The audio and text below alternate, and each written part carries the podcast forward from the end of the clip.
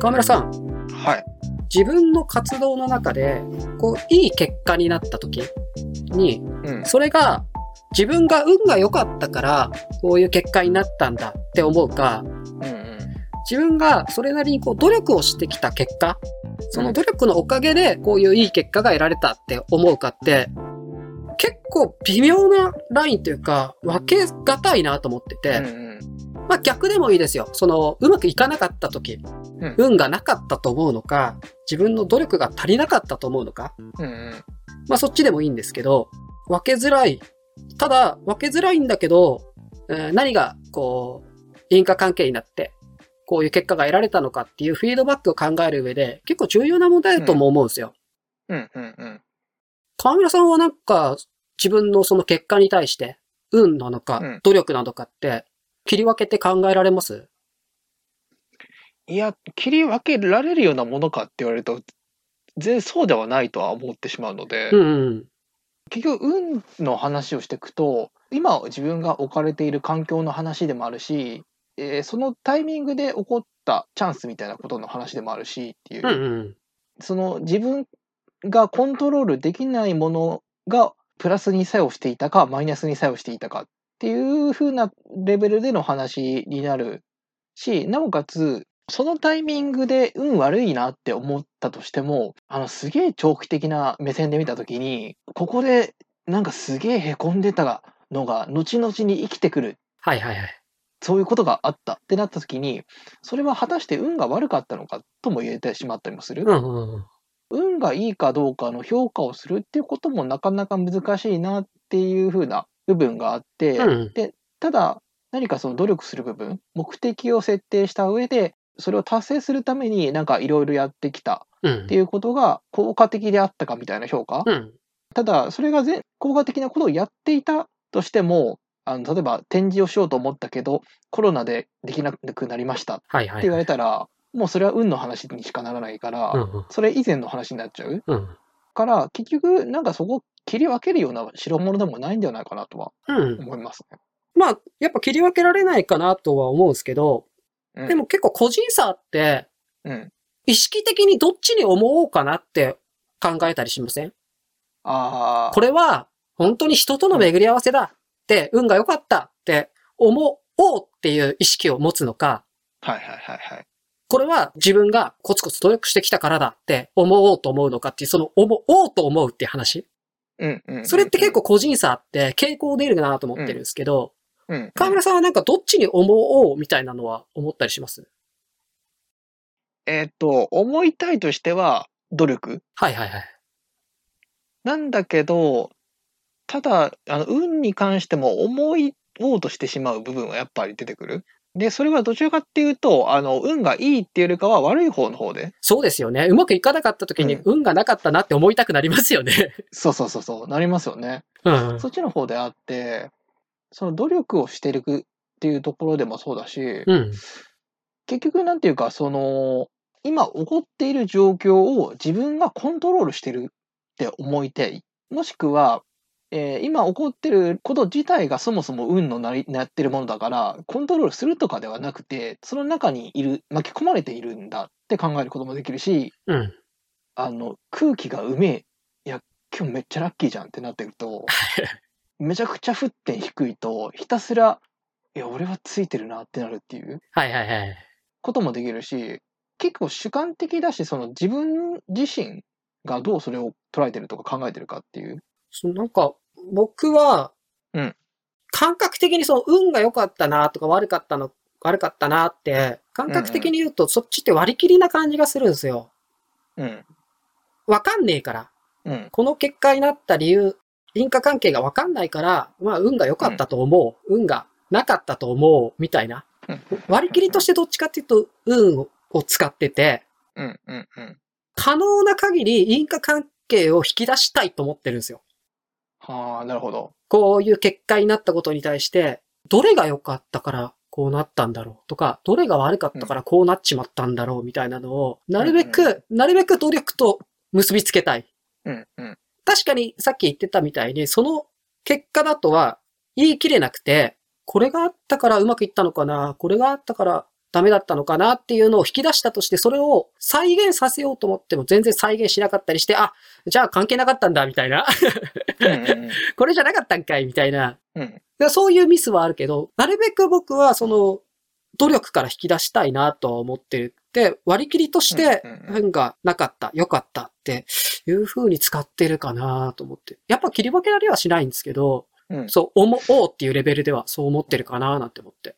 なんか今の話を聞いて、そ面白いなって思った部分が2つくらいあって、はい。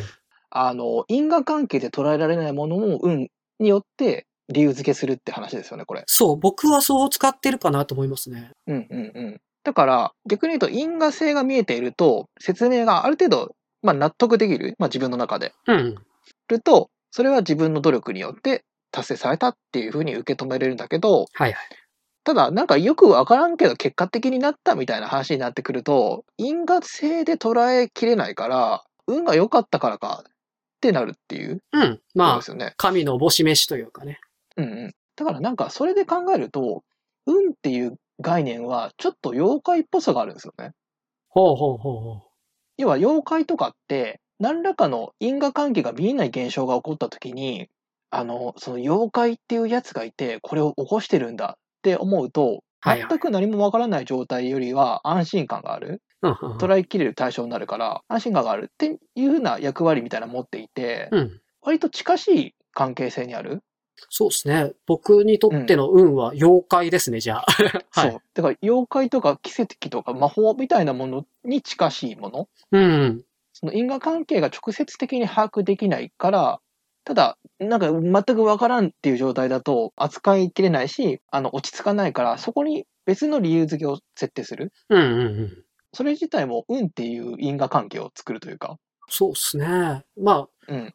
あ、全くね、そういうものを、まあ、排除したいわけではやっぱ全然なくて、普通になんか成功させたい時には神社行ってお祈りしたりするし、僕は。うんうん、うん。でそういう意味では、なんか、まあ、運を上げようっていう努力をしてたりはするんだけど、うんうんとはいえ何かしらの結果があった時に、ちゃんとフィードバックしたい自分に。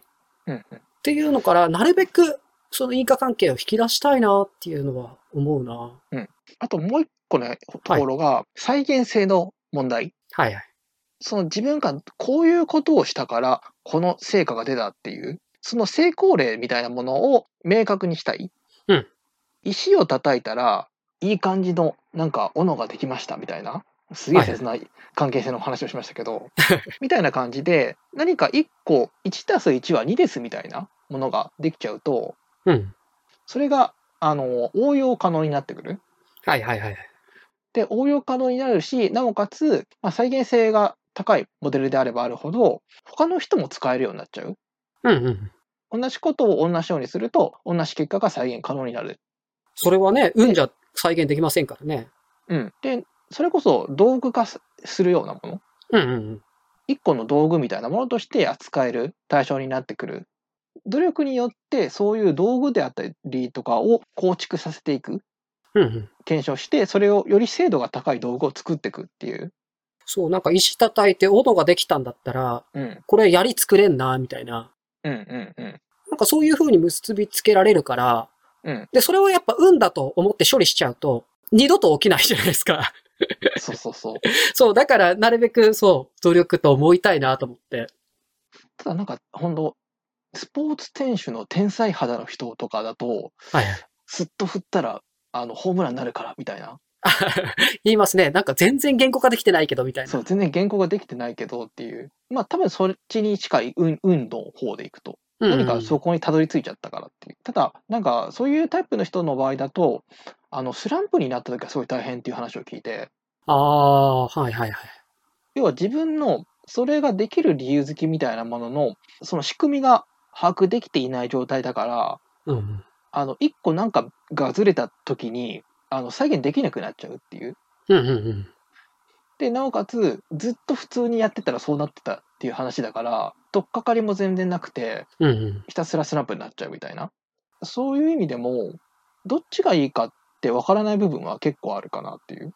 うん。そうなんですよね。うんうんなんか、その、自分の努力のおかげってなるべく思ってたら、うん。めっちゃおこがましいじゃないですか。うんうん それ、別にお前の努力じゃねえよみたいなことも絶対あるから、うんかなりなんか人間的に結構おこがましいやつだなって思う。で、まあ運が良かったって言った方がなんかほがらかだし、うん。うんなんか人間的に近づきやすい感じもあるじゃないですか。うんうんうんやっぱ努力の部分っていうのは必要だとは思うけど、うん。ただその絶対的な運の部分っていうのも確実にあって、うんうん。あの実家が太いだけでだいぶ違うじゃないですか。アーティストで言ってしまえば、まあ、ご飯食うととか気にせずにずっと自分のしたいことをひたすらすることができる状況が確保されてるってなっただけだけでだいぶ強い。はいはい。だって、それ同じ時間を一人のアーティストはひたすら制作だけをし続けるうんことができるけど、もう一人の別のアーティストは、えーその時間仕事をしないいなきゃいけなかったりもする。はいはい。で、その時の損失って結構差としてででかく出ちゃうわけで、ただ、じゃあそれ、そこの違いって何かっていうと、生まれ落ちた場所の問題になっちゃう。うんうんうん。自分がこう、え選べる立場じゃない状態で決まってるものに対しては、やっぱり運が良かったと思うしかないですもんね。うんうん。だからまあ、そういう意味で、そこをいかにカバーする制度を作るかみたいなのは多分課題としてはあると思うけど、うん。例えばこいつ普通に働いてるらしいけど、その働いてる時間を制作にやってた方が将来的なところで考えると、なんか面白くなりそうだから投資しますみたいなことがあると、可能性は伸びてきたりはするけど、まあ実際なかなかそういうふうにはなってはないので、難しい部分もあってっていう。うん。その実家が太いパターンも、もし自分がそうだったらどう思うかなと思って今聞きながら考えてたんですけど、それも運があるって認知するんですかね？多分しないと思うんですよね。僕、まあ今の僕がその立場だったら、まあ運が良かったとも分かってるけど、分かってるけど、でもみんなが働いてる時間ずっと自分は制作してきたっていう努力だと思うかもな。うんうん。確かに。もちろん、それは分かってるけどって。でも、うん。成功した理由は努力だって、僕は結論付けそうな気がするなと思いましたね。要するに運100%でいくパターンはそんなないっていう。うん。なんかそのね、そもそもとか、そもそも生まれ落ちたところとか、まあ日本で生まれたからねとか、自分が選択できずに決まってしまったことに関しては、やっぱり運だと思うしかないと思うし、そう結論付けるしかないけど、まあ、さっきの実家が太いパターンでも僕は努力だと思っちゃうかな。うんうんうん。いや、だからそれはそれとして、なんかいいことないかなってずっと思ってるので。はいはい。運でもいいからいいことあるといいなと思いいや、ますね。さすがに運いいこと欲しいよねって。はいはい。ちょっとその辺の傾向というかね、どう思おうとしてるのか、そう、自分の中の処理の問題だと思うんですけど、うんうん。うん。なんかそういう話ちょっと聞いてみたいなと思ったんで、このお題出してみました。はい。ありがとうございました。ありがとうございました。